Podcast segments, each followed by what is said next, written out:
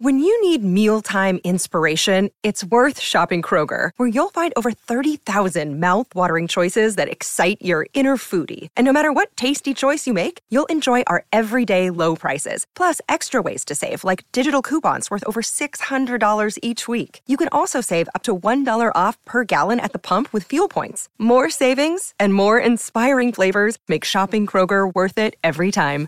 Kroger, fresh for everyone. Fuel restrictions apply.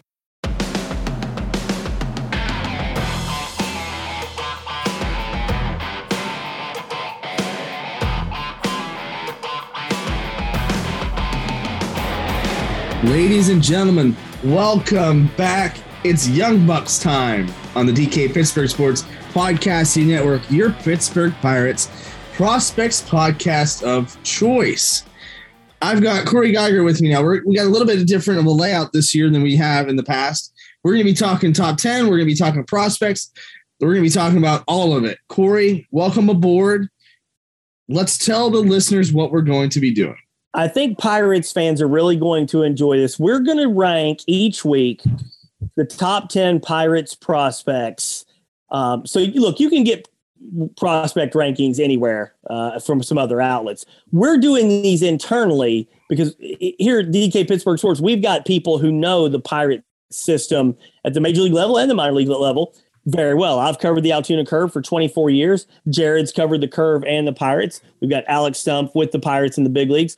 Chris Halleck in the big leagues as well. So we're going to do our own top 10 rankings, Jared, and, we're going to base this on some current production and, and levels of play for these guys, plus future projections. And ranking prospects can be a little bit of a challenge, but we figured, and DK came up with this, and it is a brilliant idea. You can get your Pirates rankings from some other places where guys are seeing these prospects every now and then. We live this. I, I, I, Jared and I, we live watching the Altoona curve play every day. We follow the system. We've seen all these guys much more than most of these pre- people ranking these prospects. So we're going to have a good time with this every week. The rankings will change every week a little bit because if, if a guy gets hot, it's going to be kind of a fluid system and we'll move them up and down here a little bit every week. Right. I think that's what's kind of cool about it too, is it's going to be different. And different is always good, and it's always interesting to see because we we base this on four different um, sources for our top ten, and it's nothing that we're pulling from MLB or Baseball America. This is the four writers that we have on the baseball staff at DK Pittsburgh Sports between Chris, Alex in the bigs, and Corey and I here in the minor leagues. So that's what I think we're uh, we're most excited to give you this week and and for the rest of the season, for that matter, is where we think these guys are and it's going to include a bunch of different things, not only just the rankings, but we're going to be able to sit down and, and talk with some of these prospects. I'm going to be in Indianapolis later this week to talk with Mason Martin and Rodolfo Castro and, and manager Miguel Perez. So we're going to have a bunch of different things coming at you here in the podcast. And I think that's what I'm most excited for. I want to point out for all Pirates fans out there the challenge of doing a top 10 prospect list. So what we did was Jared Alex, Chris, and I, we all submitted our own top 10. We discussed some, and for the most part, the top five or six were pretty similar. They were all the same guys and mostly in the same order. It gets a little different seven, eight, nine, 10. And so we discussed and debated some things. Here's the challenge. Okay. I'm sitting here in Altoona. Blake Sabol is the best hitter that the Altoona Curve have right now. If if I if I needed a hit from anybody in the Pirates system right now today, I'd choose Blake Sabol. Blake Sabol's hitting 310 with a 919 OPS, six homers, 28 RBIs. He's not in our top 10 prospects, though, because the challenge of doing a top 10 prospect is we have to look at so many different factors, not just current stats, but also not just projections either. We've got to balance these things. We've got to look at age. We've got to look at are you a, an age appropriate player in a given league and everything. And like I said, the best hitter that the Altoona Curve have right now, to me, is Blake Sabol, but he's 24 years old. And traditionally, the last, you know, 15 years ago, that would have been perfectly fine for the double A level. The Pirates like to have younger players in double A now. So 21, 22 is kind of more the norm. So Blake Sabol, for instance, is not in our top 10, even though I went to bat for him. because there there are some projection things that maybe he doesn't project as high as some other guys, Jared. Yeah, and also we don't have guys that are currently in the bigs on the list. So Roansy Contreras isn't going to be found on our list, even though he very well should be. Um, but you know, it, will be fun to see where we're at, and it's going to be difficult too because you've got multiple different levels here. Because you got the complex league, you've got rookie ball, you've got low A, high A, you've got double A and triple A. So you know, the prospects are spread throughout the system.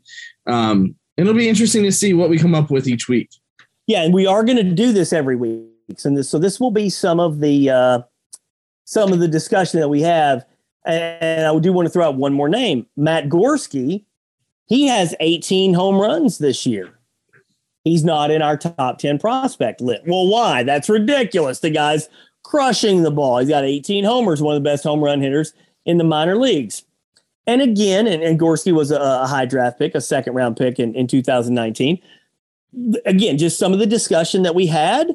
He did he just didn't quite make the top 10 because there are other guys in the top 10 that we may feel like maybe have a little bit more higher upside uh, down the road.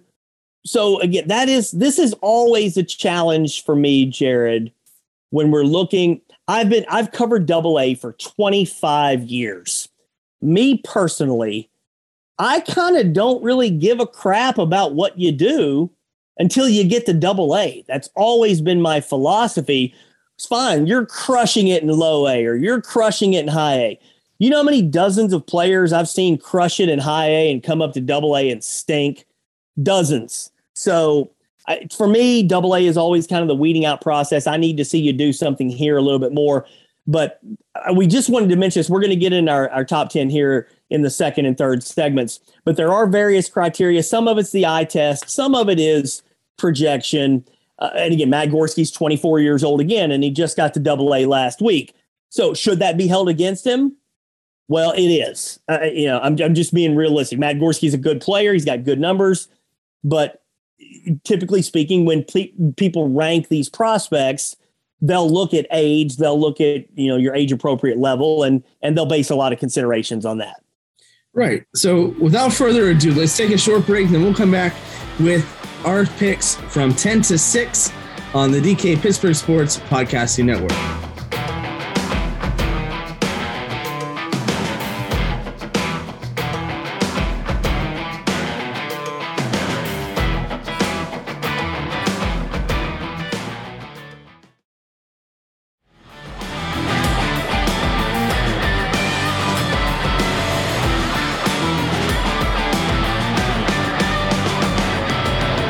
Welcome back to Young Bucks on the DK Pittsburgh Sports Podcast Network. He's Corey Geiger. I'm Jared Prugart. Let's get into it, Corey. At number 10, we have Ji-hwan Bae. Everybody loves curve Baeball, and he is currently in Indianapolis, uh, infielder, outfielder type player. Uh, it's a versatility the Pirates love. Um, and I you know it, it's very warranted that he is on this list. I like Ji-hwan Bae. He could be a good uh, utility guy. He's number 10. Uh, he, he's a guy that could play some short, could play some second, can play some outfield. We, have got him at number 10.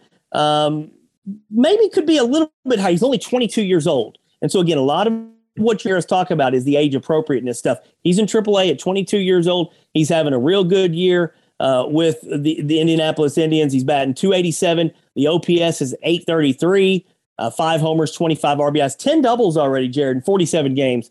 So we've got Ji-hwan and that was a that was he was he appeared on most of our lists, our rankings list. He might could have been a spot higher, but I, I, I'm I'm comfortable having him in the top 10. Yeah, the knock on, on Ji-hwan Bae has not been the stuff that he's done on the field. I think he won healthy last year. He was good in Altoona. Finally found a power stroke um, later in the season. He's already hit five home runs this year in AAA, three triples um, and and statistically it is better in almost every category. Um, now, it's not a full body of work just yet, but it's a good sign through. Let me see here through a little over 30 games. They've got or closer to 40 games. He's got 11 stolen bases. He had 20 all of last year in Altoona. Uh, he maxed out at 31 in 2019 at uh, in Greensboro. So he's got that. Um, he's got the speed now that he can hit for power and for average. I mean, he's hitting 287 on the year, and I think you know that's very admirable for for a guy like uh, like him. Again, the issue for him wasn't the stuff on the field; it's the off the field stuff that has really thrown up some red flags for Ji-hwan Bae. Though he, it does think does seem to to think that that history is behind him and that he's moved on from that. All right. And we'll go to number nine now. We've got Jared Jones. He is a uh, right handed pitcher, second round draft pick in 2020. He is at high A Greensboro. The opposite of what we were talking about with a Blake Sabol or a Matt Gorski in terms of age. Jared Jones is 20 years old. Now, listen, he- here's what's interesting. Me personally, I did not have Jared Jones in my top 10, but we discussed this as a staff and collectively we feel like Jared Jones's stuff and upside and potential are all off the charts because he has tremendous stuff. But Jared, uh, Jared Jones has a 5.4 ERA in 10 starts at High Greensboro. So why are we including a guy that's got a 5.4 ERA in 10 starts in High? Well, he's 20 years old. He's striking out 12.3 batters per nine innings. He's got 59 Ks in 43 in the third innings. So the stuff is there. He does have 41 hits in 43 innings, so he's getting hit. So this again, this is part of as we discussed in the first segment. Who's a better baseball player today on June 6, 2022? Blake Sabol or Jared Jones? To me, pretty simple. I'd take Blake Sabol. But he's 24 years old. Jared Jones is 20. So when we're doing prospect rankings, and this is always something people have to keep in mind, Jared Jones could be a guy that pitches in the big leagues for a long time with the tremendous stuff. Yeah, I mean the stuff is there. The stuff plays. Um, the issue for him is he can't avoid the long ball. He's given up eight home runs this year, uh, and his walks. He's walked 19 in his outings, but he's racked up 59 Ks. And you know, you look at that body of work in it, and it's weird um, because yeah, you would expect the ERA to be better, but you know he's two two and three if you care about wins and losses as a starting pitcher um, in 10 games. He's it's 43 and a third innings. The issue is he's given up nearly a hit per inning and he's given up eight home runs. You can't, you have to avoid the long ball. Now, granted, Corey, you've seen some minor league baseball games this year with me. There's something funky going on with the ball, and it's, you know, it's kind of alarming. But at the same time, again, you know, through 18 games last year, he had 100 and, he had 103 Ks. Through 10 games this year, he has 59 Ks. So he's right on track to to overcome that. Now, I think the walk rate is has got to improve. You know, again, he's only 20. And I think that's that's the factor here for me. Uh, number one, he's got a great name. Um, personally, he spells it he spells it pretty badly. Um, but he's more of the jewelry store. I'm, you know, kind of my my own. But uh, the, for me, it's the youth, and again, it, going from from Bradenton to to Greensboro, you know, how much of this is, self-inflicted. You know, if he's going to miss in the, he does miss in the zone quite a bit. Um, so he's throwing strikes, but they're also being hit too. Really, no debate on our number eight choice, uh, Anthony Solometo, 19 year old kid, uh, uh, taken in the second round of last year's draft. He is at low A Bradenton, 129 ERA in two starts. He started a couple games, only thrown seven innings. So we're talking about a limited body of work here. And again, we're talking projection and upside and everything. Uh, Solometo, terrific uh, young prospect. We don't have a whole lot of numbers or anything to go on yet, but all of us here on the staff uh, really seem to think he has a terrific future.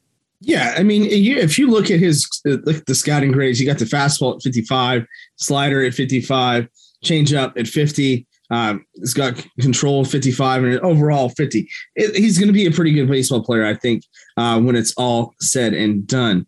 Um, and he, this is a guy that you know was going to go to North Carolina. North Carolina was playing the, uh, was playing the College World Series, so he was heavily recruited by by quality uh, coll- collegiate baseball program. Signed with the Pirates, um, and you know I, the the stuff plays and and again he's got one of the more funky the one of the funkier deliveries uh, that i've seen But at the same time, man, as a lefty, I mean, you've seen some guys that that shouldn't be in the league, but they're in the league because they're left-handed. And Jared, will that will he be able to hold up? You you were a left-handed pitcher. You've worked with pitchers. Uh, it, look, we want to be positive and optimistic and say he'll be okay with that with that delivery, but will he be? That that is a legitimate question. Yeah, and I mean, or is he going to get with a coach that's you know going to have issues with that? So I I, I don't know. Um, you know, I, as from a coaching standpoint, I want to let him pitch and do his thing, uh, whatever that means, because it's worked for him so far. But again, very raw, very you know, one of those deals. We so both coach. We both coach youth baseball, folks. Jared and I both do. I think you let a kid, a young person, develop his or her, her own style, and not everybody fits into a cookie cutter mold. And sometimes, if you do some weird things in your mechanics or delivery or whatever, you can still be successful. Tim Lincecum is the perfect example. The freak was a phenomenal pitcher, but it also ruined his career early. I mean, the the, the pressure that Tim Lincecum put on his on his arm and his shoulder and everything ended up shortening his career. Now he was phenomenal for a short period for a, for a period of time, but there there are realities from a physical standpoint uh, of the way you throw and all. And that again, that would that is something that you see with Solometo all the time. People wondering about the delivery. Yeah, and I mean, was Lincecum stuff because of his or were his issues because of the delivery or what? I like more simplified, but again, I want to let Anthony Solometo be Anthony Solometo. All right. Um, so let's move up the list, Corey. Let's go to number seven, Endy Rodriguez, catcher, yep. outfield. Uh, currently, um, you know, one of the one of the up and coming prospects on this list. Yeah, very high, very highly thought of. A lot of upside. He's hitting 259, six homers, 21 RBIs, and 784 OPS uh, at Greensboro. Again, I'll come back to Blake Sabol.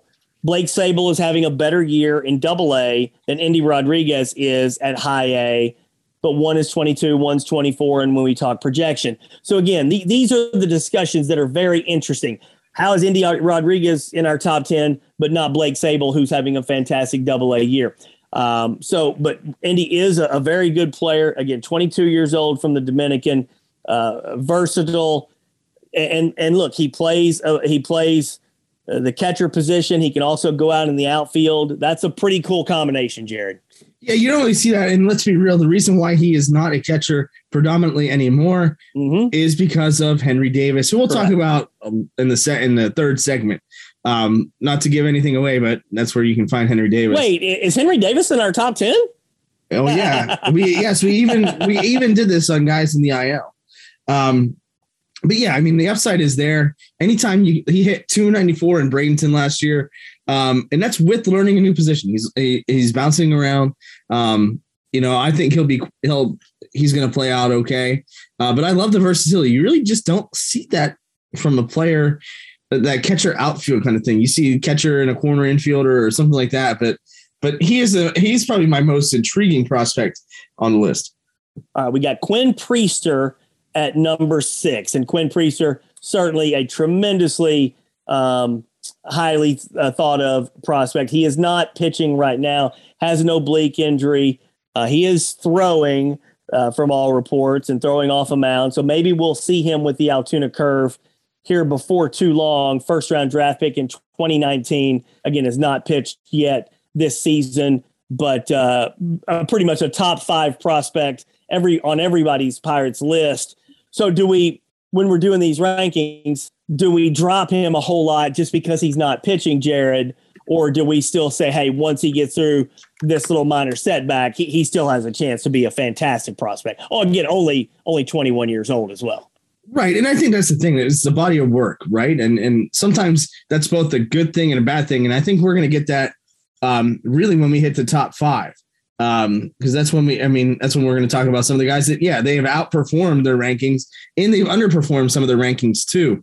But yeah we just haven't seen his stuff. We haven't seen i mean we you and i both agree that triple a or not triple a but double a is really when men are made uh, as baseball players. Uh, because pitchers go from um, throwers to pitchers. There's more um, command. There's more detail orientation um, in the way that pitches and, are sculpted and pitches are you know played out uh, during games. And and yeah i mean it, it's tougher you know because you guys you have guys that are have played in the league before. You have guys that are that have potential to play in the league. Not that they don't in, in high a or low a but you know it's a lot more defined. And we just haven't seen him play. And, that, and that's unfortunate because i think he's got a lot of talent. You know looking at his peripherals from last year looking at his stats from last year you've got uh, 97 and two-thirds innings. Um, he only gave up 82 hits, gave up only eight home runs, 39 walks, uh, struck out 98. You know, opponents hit out hit 225 off of him. You know that that that's good. Um, three three or four ERA for um for the champion uh, Grasshoppers, but you know I'm excited to see him pitch. I mean, that's one of the guys that I've wanted to see pitch and see play all year, and I can't wait until we actually uh, get to and see him play. Hopefully, it'll only be another short period of time, a few weeks or so. Obliques can take a while; they can be weird, but hopefully, we'll get to see Quinn Priester here in Altoona before too long. Right. So that's ten to six. Um, let's go through those once again. We had Ji-hwan Bae at number ten, Jared Jones at number nine, Anthony Solometo at number eight, Endy Rodriguez at number seven, and Quinn Priester at number six. So that gives us five left, and we're going to cover them when we come back for the third and final segment of the Young Bucks podcast on the DK Pittsburgh Sports Podcasting Network.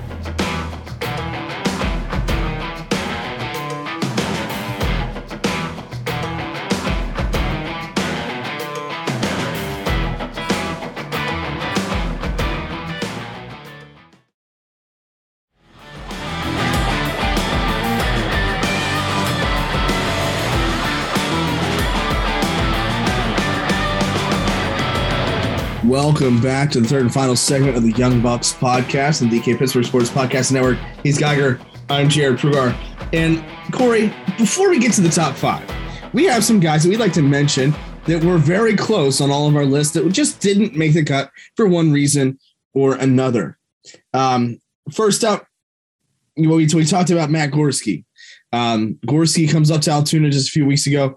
Um, he's on a tear in Greensboro, but it just again we talk about the body of work and the quality of work. It just did not fit that bill just is there, yet. Is there a concern with Gore? Let me let me let me throw in Mason Martin as well because Mason Martin is on our honorable mention here as well. Clearly, the concern with Mason Martin is the high strikeout total. Uh, is there is there a concern with Gorski, Jared? I think so. Uh, when you look at kind of the when you break down his swing, um, there's a lot that kind of is out of control. And what I mean by that is that his front side opens a little bit earlier than it should. So he's a, he's a very pull happy type of player, uh, and you can see it in his hands and, and just kind of the the bat path with his hands. Um, that you know upper level pitchers are probably going to be able to get past him a lot at a lot higher rate than than maybe some softer throwing guys. Now that's just an observation, um, and I've only seen him a couple hand, a uh, couple times, so I'm interested to see how that continues to play out because in my honest opinion, he's working with one of the best, if not the best, hitting coach in the organization with Jon Nunnally in Altoona, a guy that people speak glowingly about every stop that he is that he is at. And Mason Martin again, uh, he is on our honorable mention list.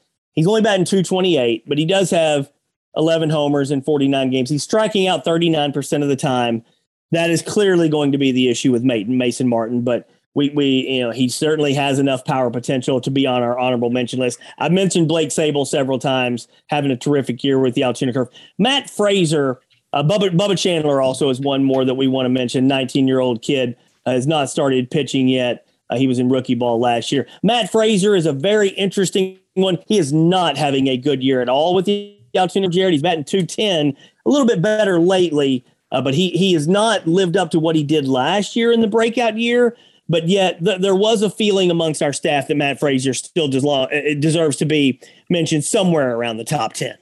Yeah, I think the biggest thing for him is that, you know, it is just kind of improving. And I think the biggest thing is he's finally he's finally starting to come around. He's, the bat is starting to play a little bit better. He is striking out at, at, at a brutal rate. You know, now over the last 10 games, he's hit 263.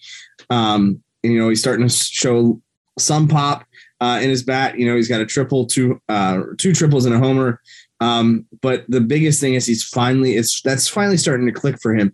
And to continue and pick up where he left off, both in Greensboro and Altoona last year was going to be damn near impossible. Mm-hmm. But when you have those lofty expectations, it's tough to live up to them. And again, double A baseball is is quite an adjustment. So it'll be interesting to see really, you know, how things go moving forward. Well, but, speaking of that adjustment, okay, so there we go. Let's get into our top five because we've got Nick Gonzalez at number five. Now, Nick Gonzalez, some people have him rated as the Pirates' number one prospect. We've got him in. He, he's had a tougher adjustment at the double A level. He's striking out 40% of the time, and he's been above 40% the whole season. When you watch Nick Gonzalez, you see a good ball player. Nick Gonzalez, certainly the fir- first round pick, uh, number seven overall in 2020. A lot of upside. He is 23 years old, but there's so much upside, obviously. The, the strikeout number has been pretty alarming. Uh, apparently, he struck out a lot early in the year last year at Greenboro, Jared Greensboro. But we we have him at number five, um, essentially because he, he he's just had a little bit of an issue with the strikeouts. I do expect him to have a really strong second half, though. Yeah, I think he's done a better job um, this portion of the season, and especially in the month of May, um, just adjusting. You know, I thought he was overpowered at times with the fastball um, and just swinging through way too many pitches. But at the same time, I mean, he's made that adjustment. He's gotten a lot better. He's now, um, you know, over the last 10 games, hitting 237. And I think that's, I think that is very good for him.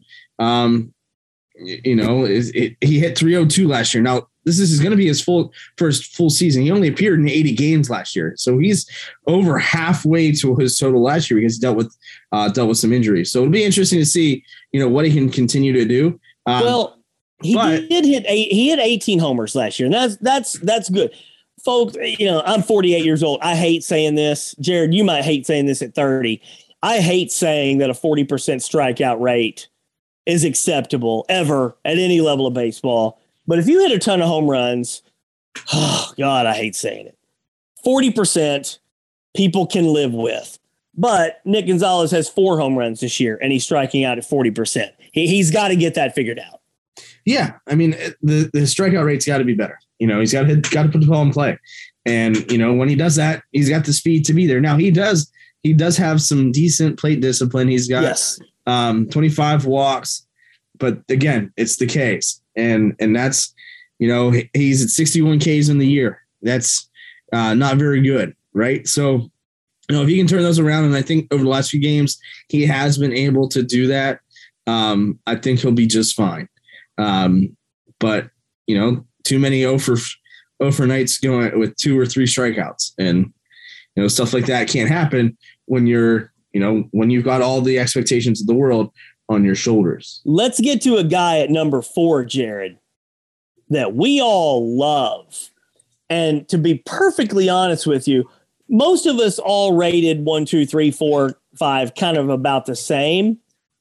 And it's based on projection. And, and I'm not going to give away those. Number four is Altoona Curve pitcher Mike Burrows. And I'll say this I, I, I would like to rank him number one on this list, to be perfectly honest with you, because from from what I think Mike Burrows could potentially be, uh, I, I mean, I think he could potentially be a superstar. We weren't going to rank him above some of the people that we do have ranked on our list, the names that everybody knows and is known for a long time, because Mike Burrows entered this season really a little bit under the radar. But Jared, I'll tell you what, and I know you've seen him uh, many times as well in Altoona. Mike Burrows has what it takes. Uh, we we talked about uh, Roansy Contreras all last year.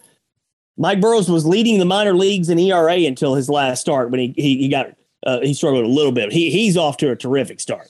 Yeah, Burrows is I think the real deal. And he's a friend of the podcast. Alex and I had him on um, in 2020.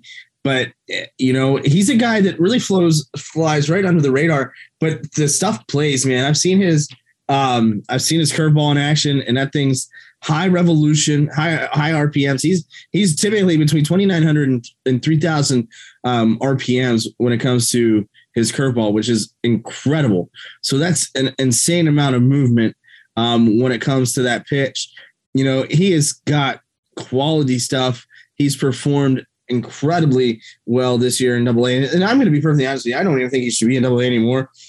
There's no reason why he shouldn't be in Indianapolis. He is only 22. Let's give it. We're, we'll, we might spend more time on Mike Burrows on this podcast than any other player because Mike Burrows was sensational last year at Greensboro and really didn't get the notoriety I don't think that he deserved. He was two and two, 220 ERA and 13 starts, a whip of zero. Anytime the whip starts with a zero, you got to take note.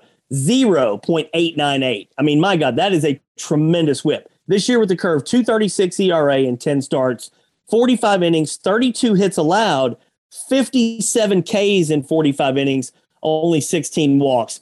So, so again, you're talking about a guy who, and we talked to him extensively in the in the preseason. He missing the 2020 season might have been bad for a lot of guys. Mike Burrows was just another dude. He was just another dude. He was an 11th round pick. And what we talked about extensively with Mike Burrows, Jared, was he used 2020 when he wasn't pitching to make leaps and bounds in his development. He went out and he worked his ass off. He talked about guys, some guys were on the couch in 2020. Mike Burrows went out and worked his tail off and made himself an elite prospect. Right. And, you know, it, that 2020 year, if you didn't get invited to the outside, you really had, you were on your own. Yep. Um, and I remember you go, talking. You go sit on the couch, or you or you double down on your career. Is basically he, what you do. He got in the gym and got with guys that worked his worked his ass off, and and worked on that that pitching and, and getting that the RPMs and the spin rates and all the stuff that that the high data the the highly analytical um, people need right now. And you know, I thought that was um, impressive. You speak with him, he's all business, um, and I think that's admirable too. And he, and again, you know, there are some hiccups along the way. Um, but at the same time, he's doing a great job. It, opponents are still only hitting 193 off of him. And I think that is a big factor for me when evaluating pitchers is what are the opponents doing off of yep. you? And, you know, every time he goes out there, it's impressive. Um, but enough about Mike Burrows because we're going to get to him a lot more. Let's talk about who I think is the, the shortstop of the future, Liover Peguero. We've got him at number three on our list. Uh, he's had a terrific start for the Altoona Curve. He has scuffled a little bit over the last couple weeks. He's been in the 320 range, you know, with his batting average for a while. Um, he, he's he's down to the 293 mark right now. He's absolutely having a terrific year. There's no question. Uh, and and he's really been, for the most part, the Curve's best player. Blake Sabol has kind of been in that discussion as well. But Peguero, terrific offensively, uh, really good defensively. We've got him at number three. He's considered an elite prospect in, in, all of minor league baseball. So, uh, again, our staff, we all agreed on numbers one, two, and three on this list, and we, and we agreed with Peguero at number three. Yeah, and Peguero's got the stuff. man. I, I I've mentioned him in my opinion. By no means am I a scout, but I've seen a, a lot of baseball, both as a coach, as a player, as as a journalist. I think he's got all the tools to play the position of shortstop in the future. And if you want to look, and, and this is a guy, I know I'm giving it away here. Um, when we talk about him here in a few minutes, this is the guy that's forcing Oneil Cruz to the outfield. Um, and it's Figueroa. I think what he's able to do with the glove, he is still very, very raw when it comes to certain things. Um, and I, I think so, especially defensively. He's only 21 years old. Mm-hmm. Right. He's a 2000s baby, which is insane to me. But the kid can play. And at 6'2, 200 pounds, um, you know, he's got a great frame. And this is a guy that came over in the trade for Star- Starling Marte and Brennan Malone, who very easily could see himself uh, a, a factor on our podcast here moving forward. But, you know, it's a guy that, that really has um, a guy that, that has got a good bat speed. He's got good exit velo. And I think that's the one thing that can hurt him in the end is his over aggressiveness, both in the field and at the plate.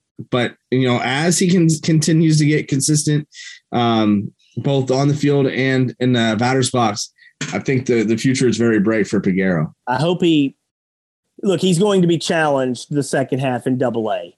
And so he, he got off to such a great start and hopefully he can uh, make whatever adjustments are needed and finish strong. Because when you're playing shortstop, the higher levels you get, when you've got all that defensive pressure on you, uh, to be a good offensive player can be challenging. So I'm, I'm looking forward to seeing how he handles that challenge. Uh, and I'm actually looking forward to seeing number two on our list get back to playing for the Altoona Curve. We only got to see him for a couple days. That is Henry Davis, the number one overall pick uh, from a year ago, and he's number two on our list. Uh, everybody then can probably guess who's number one. We'll get to that in a couple minutes. But Henry Davis with the wrist issue, um, he's back to baseball activities. I'm hoping we can see him back playing here, Jared, within the next week or so.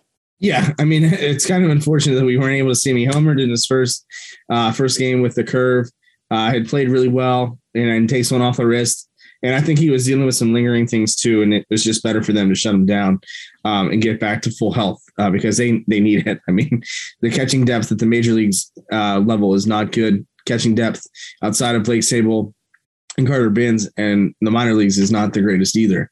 Um, so yeah, I mean, again, body work. He was absolutely raking um, in Greensboro, and you know he was hitting 341, um, 585 slugging percentage, OPS of one 1.035 in 22 games. You know, and this is for his really his ex- uh, most extensive look there. He played in six games at Greensboro last year after tearing up uh, the rookie league after um, you know, after being drafted.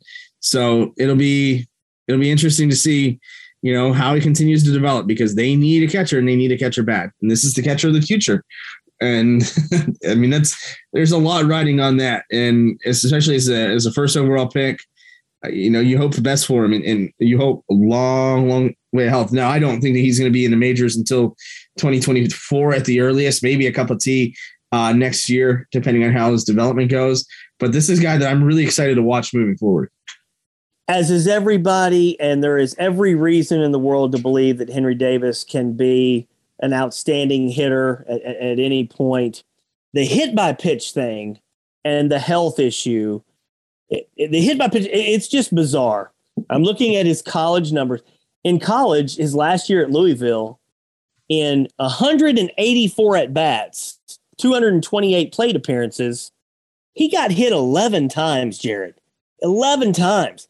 This year, in 108 uh, uh, uh, plate appearances, only 87 at bats, he's been hit 11 times. Now, look, you can get hit. It can be fluke, it can be coincidence, it can be all kinds of weird things.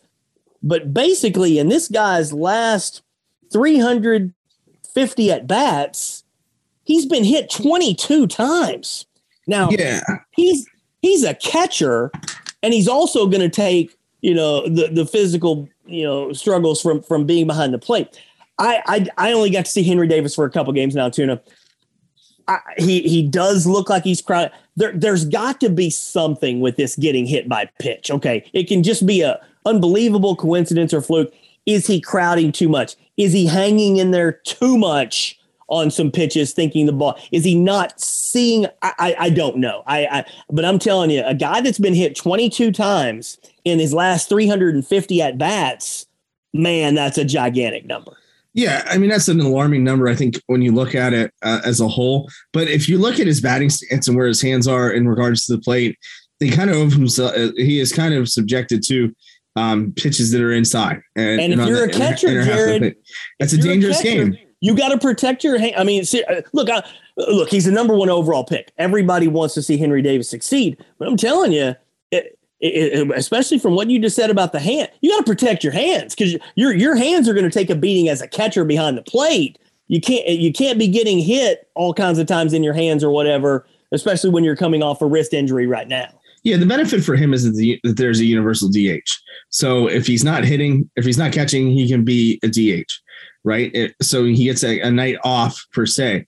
But yeah, I mean, you you don't necessarily want to change anything because it's worked for him because he still hits the ball and he's able to get to that outside outer half of the plate, which is what you need as a, as a catcher, which is what you need as a hitter.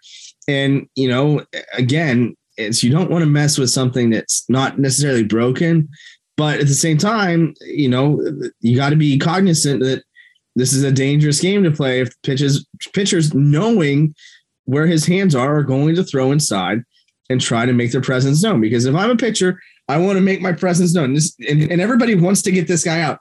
He was a top pick last year. Everybody wants it, wants his number. They want to strike him out. They want to get him out. They don't want to be the guy that he hits a homer off of, right? And because it's they're they're proving themselves against him. So, you know, it'd be interesting to see how that if there are any changes um, to him at the plate, maybe with his batting stance or where his hands are, or maybe they back him off the plate a little bit. But I, I think when he comes back, that he'll be right back where he was, and and if that means getting on base, then that's great. And as long as he's staying healthy, then you know it's a situation where you just have to have to kind of be uh, ready to go and and see what happens. And without further ado, everyone could guess this. The number one prospect in our initial top 10 is Oneil Cruz. I think he has the highest upside of anybody that we're talking about. He has the chance to be a potential superstar in the big leagues. He has not hit particularly great this season at Indianapolis. He is doing better of late. He's up to 223. The OPS is 745. He's got eight homers, 28 RBIs. I think, knock on wood, I think we're going to see Oneil Cruz in Pittsburgh before I, I, before too long. They could not call him up when he was hitting 195. I don't care how much hype there is around a guy. If you're going to send a guy down to say he needs some work, you can't call him up when he's hitting 195. He's doing better now. I think Oneil Cruz I'd like to see him in Pittsburgh before too long. And I am 100% steadfast in my belief that he will be, for the long haul in the major leagues, an outfielder and not a shortstop. Yeah, and as I said earlier when we talked about Leo Peguero, I think he, that is the shortstop of the future. Um, but I think Cruz, I think Cruz's game plays in the outfield. He's athletic. He you let him roam in center field or in left field. Um, he's got the arm. It's just does he want to play there? I think that's what it comes down to. he had better. He's six foot seven. There has never, and I say never, not ever, ever, ever in the history of Major League Baseball, ever been a player his height play everyday shortstop for any long period of time. That's 140 years of history saying that he will not be an everyday shortstop for a three, four, five. Can he play shortstop in the big leagues? Sure. 10, 20, 30, 40, 50 games he can't. He's not going to be an everyday shortstop for three, four, five years. That is not the way to go. I, I'm a I, I'm high on Oneil Cruz.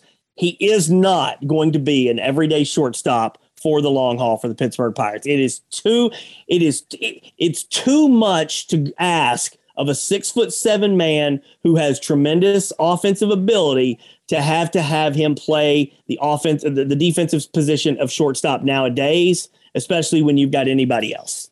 Yeah, I mean, again, I, I don't necessarily love the glove. I love the arm. And I think that just plays better in the outfield. But again, for me, for him, and I think we saw this initially, it's he's got to get over the mental hump of wanting to play in the outfield and knowing that's where he's going to make millions and millions of dollars in the major leagues if he's able to perform. He's um, played eight games in left field for Indy so far 35 at short, 30, eight, eight, eight in the outfield. Yeah, and I think the other thing too is that the guys, and this is going to be weird to say, but guys like Diego Castillo, guys like Michael Chavis, and guys that are in front of him on the depth chart in in Pittsburgh haven't played badly enough where he's been able to get called up. Now Castro, absolutely, Castro got demoted uh, when he not, didn't hustle to first base over the weekend, and I'll be seeing him in Indianapolis on Wednesday. But um, but yeah, I mean, the guys in front of him haven't overly haven't haven't there hasn't been an outperformance where he's absolutely just smashing the ball and that he should be the guy that gets called up. And Here, we saw that with Castro, and we saw that with some other guys too. It's June sixth. What day do you think? What when? What's the day you think Oneil Cruz is called up? Well, Super Two has already passed, I think. yeah, I, am going to say it may be before our next podcast a week from now. I'm gonna, I'm to say June 12th. I, I think the the youth movement is on in Pittsburgh. There's already the call for it. I think I'm to I'm I'll say six days from when we're recording. I, I think Oneil Cruz is up pretty soon. Yeah, I think so too, and I'm excited to see it. Um, he did well last year when he was called up, and you know I you want to see the best players play, but you know they've again you got to buy into to what the team and the organization is doing. And I don't think that he's fully bought into the outfield project. And I get it. Listen, you've played shortstop your entire life. You want to be a shortstop. But at the same time, the Pirates have to do what's best for their organization. And and to me and to you, I, I think that's him playing in the outfield. hopefully everybody has enjoyed our top 10. We'll update these top 10s every week and we'll have notes and, and anecdotes and quotes from uh, various players every week here on Tuesdays at DK Pittsburgh Sports. Uh, Jared and I will do some of these more, more of these minor league podcasts as well. But hopefully everybody enjoyed our, our initial top 10 and, and, and see some of the reasoning behind why we have certain guys in various spots. Right. So we'll talk again next week. So we thank you as always for listening. For Corey Geiger, this has been Jared Brugar on the Young Bucks podcast and the DK Pittsburgh Sports Podcasting Network. Thank you. And as always, have a safe week.